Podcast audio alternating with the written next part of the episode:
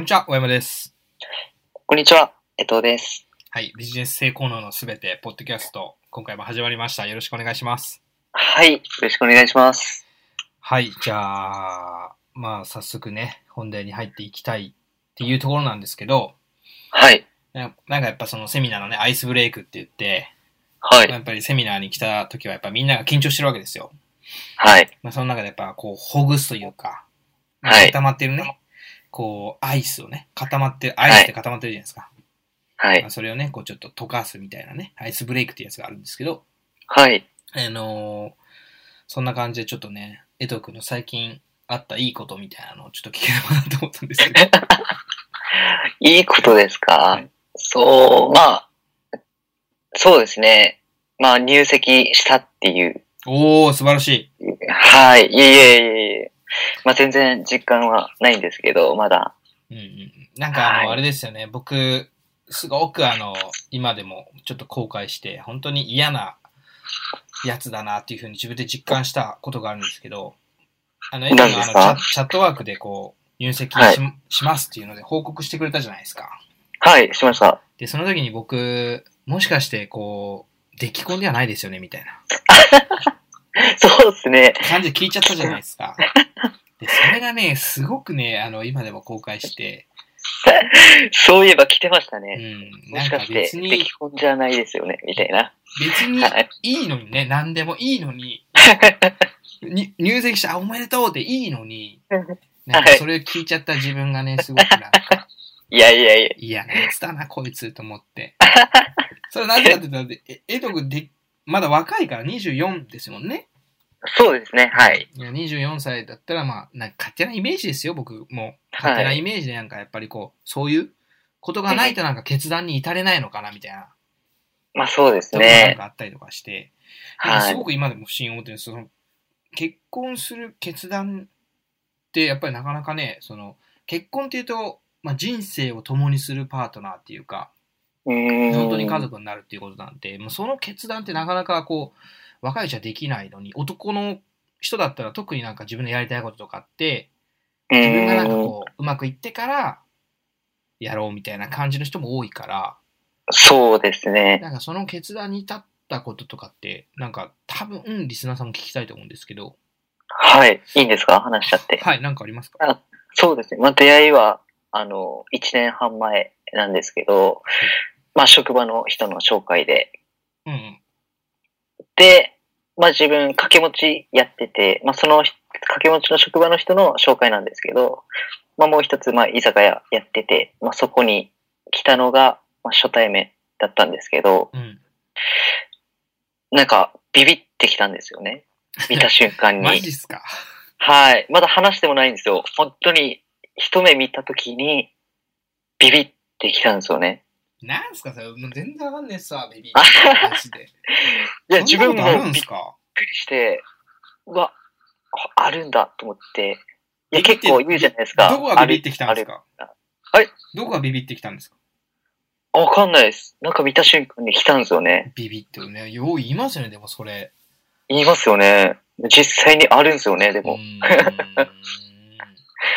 で、まあ直感で、見た瞬間に、あ、この人と結婚するなって思って、うん。はい。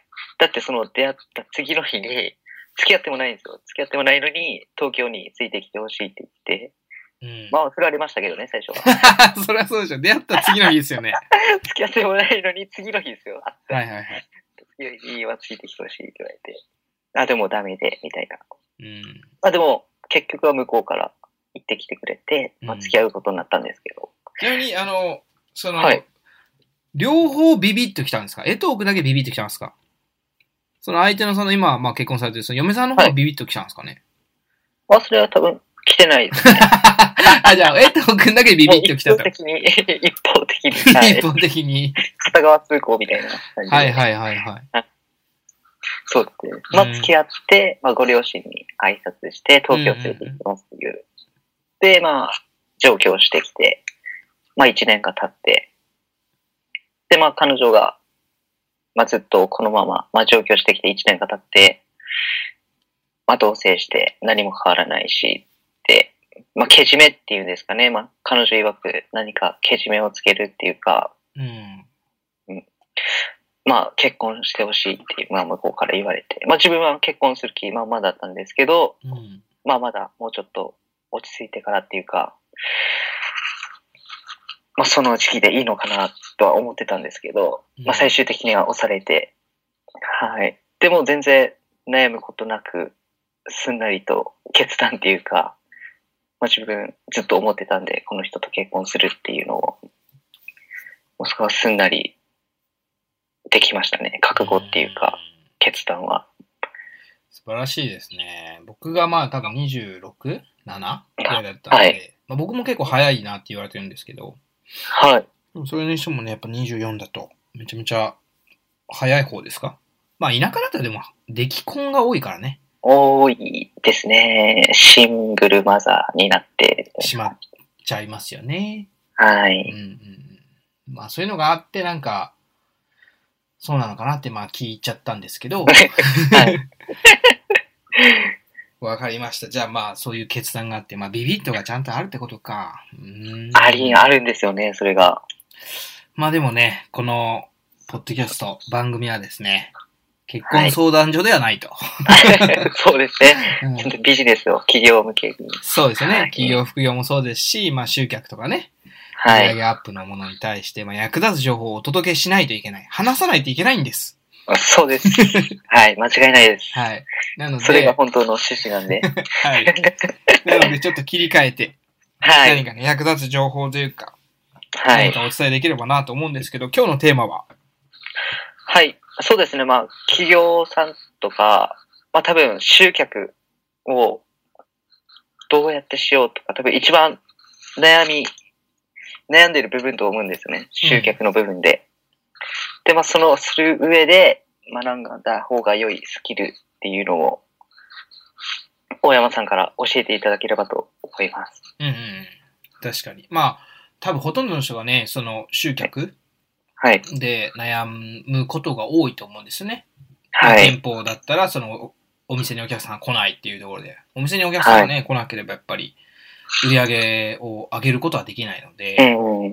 やっぱりそこのところ、どんなに技術ね、その、素晴らしい、例えばね、料理を出してたとしても、そうです、ね。まずはお店にお客さんよん呼んで食べてもらわない限りね、広 広まらないわけなんで、はい。うん。やっぱりそこの部分でね、なかなかビジネスの拡大にならないっていうところで壁になってると思うんですけど、はい。まあ僕自身やっぱりね、その、サイトを運営してるんですけど、ビジネス成功のすべてっていうサイトを運営してるんですけど、そこでお伝えしてるスキルっていうのがやっぱりセールスコピーライティングっていうスキルなんですよ。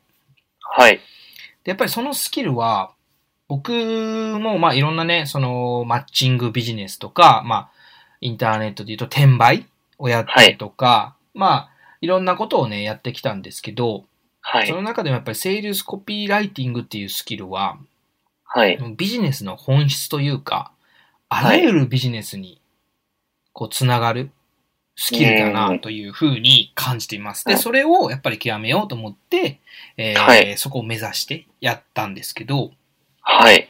で、まあ、リアルビジネスともちろんネットビジネスの、その、集客方法というかツールっはいて。いうのは多分、いろいろ違ってくると思うんですけど、はい。例えば店舗系だったりしたら、まあ、多くがほとんどがチラシうとかーん。 DM とかだったりすると思うんですよね。はい。で、まあインターネットだったら、まあでもそれでもページですよ。何かしらのなんか募集ページみたいなのを作ってっていうのがはい。基本だと思うんですけど、はい。まあどちらにせよ文字を書くわけじゃないですか。はい。で、やっぱりその文字をセールスコピーなんで、まあコピーライティングですよね。うんうそのんうん。文章のスキルを学ぶっていうのは、はい。集客アップにすごくダイレクトに反映されるっていうところなんですよね。はい。うんまあ実際にそのセールスコピーライティング、その文章を変えただけではい。反応がもう本当に2、3倍になったりとか、うんうん売うん。り上げもドーンとね、上がったりとかっていう事例はね、あの本当にたくさんあるので、はい。そうですね。なのでセールスコピーライティングのスキルをまずは、こう身につけること。で、そういうセールスコピー、まあ僕もね、セールスコピーライティングっていうか、そのコピーライターとして活動してるので、あれなんですけど、はい。その、別に自分がね、その、仕事を取るとかっていう、そういう話ではなくて、うん。もう本当に、やっぱり学んでおいた方が、もうそ絶対に損はないスキルだなっていうふうに思いますね。うん。絶対に。それはなぜかっていうと、やっぱりその、ねさっきももう重複してしまうんですけど、やっぱビジネスを知っとかないと、はい。その人のね、あの人間心理とかもそうですし、行動原則とかもそうなんですけど、はい。そういうものをいろんなあらゆる角度から見て、やっぱりこう、書いていくんですよ。セールスコピーライターのスキルっていうのは。はい。なので、なんか、ただ単に表面だけのこう、言い回しとか単語とかうん。っていうのではないんですよね、実は。うん。はい。ので、あらゆる角度からいろんなものを、まあ、マーケティングとかもそうですけど、まあ、心理学とかもそうだけど、行動原則とかもそうなんですけど、あらゆるものからこう、いろんな角度から見て、そして、はい。あの、書かれたものがやっぱりセールスコピーライティングはい。のスキルになるので、ぜひね、あのーそこのスキルだけはうん。学んでほしいなと思います。一生もののスキルになると思いますね。その一回学べば、そのやっぱり脳の中にインプットされるというか、はい。色あせないものになるので、うん。なんか多くの人がその表面だけ、例えば集客方法とか、はい。ツールとか、はい。そういうものにやっぱりね、こう求めてしまいがちなんですけど、うん。もちろん。んそれもね、大事なことではあるんですけども、やっぱりそれを使いこなすためには、やっぱり核となるもの、はい。思って、やっぱりこう、セールスコピーライティングのスキルっていうものがあると、それをね、より多く、より何倍もはい。多くもつ使いこなせるようになるので、はい。ツールがチラシだったら、やっぱそのチラシの文章を変えるだけで反応なんて何倍でもなるわけですよ。そうですようね。ん、ただ単に、その、まあ、チラシを書くっていうスタンスで書くのと、やっぱセールスコピーライティングっていうちゃんと、うん。そういうも。のを学んだ後に書くチラシって全然違うので、 はい。 ぜひぜひそこのものは、あの、セールスコピーライティングっていうスキルだけはやっぱり学んでおいてほしいなと思いますし、はい。全然本当に損はないスキルだなと思うので、そうですね。実際その、江戸君も今もあの僕がね、いろいろお伝えさせていただいてると思うんですけど、江戸君はどうですかそのセールスコピーライティングっていうスキルについてというか。そうですね。まあ、正直、ぶっちゃけ、まあ、最初聞いたとき、はい。本当に文字が変わっただけで、そんなに変わる、変わるのかって、もう本当に疑問っていうか、うん。本当かよって思ったんですけど、うん。まあ実際、まあまあ、学んでいく上で、まあ目の当たりにして、まあ文字の力ってすごいなって、まあ率直に素直に思ったんですよね。うんうんうん。はい。だって文章が一文違うだけで何倍も売り上げ変わったっていう例もいっぱいあるし、うんうん。はい。だから大山さんが言うように学んでおくべきスキルかなと自分も思います。そうですよね。まあ、はい。多分江戸君もそのいろいろ勉強されてるのでわかると思うんですけど、はい。その、やっぱり、一文もちゃんと、なんでこれが 書かれてるのかっていうところまで考えて書いてる一文なので、はい。やっぱ全然違いますよね。そうですね、全然うんうんうん。違います。まあそういうのはね、あのーサイトでも、はセーい。ルスコピーライティングのスキルをメインにお伝えしてるので、サイトでは。はい。ぜひ、あの、見てほしいですし、 そうですね、参考にしていただければ。うん。はい。じゃあ、そんな感じで、はい。やっぱり集客アップに関してはやっぱ文章術である、セールスコピーライティングのスキルを学んでほ、学んだ方がはいいのい。かなっていうそうですそうねで。それに尽きると思います。はい。じゃあそんな感じでちょっと今回はい。終了になります。はい。最後まで聞いてくださり、ありがとうございました。ありがとうございました。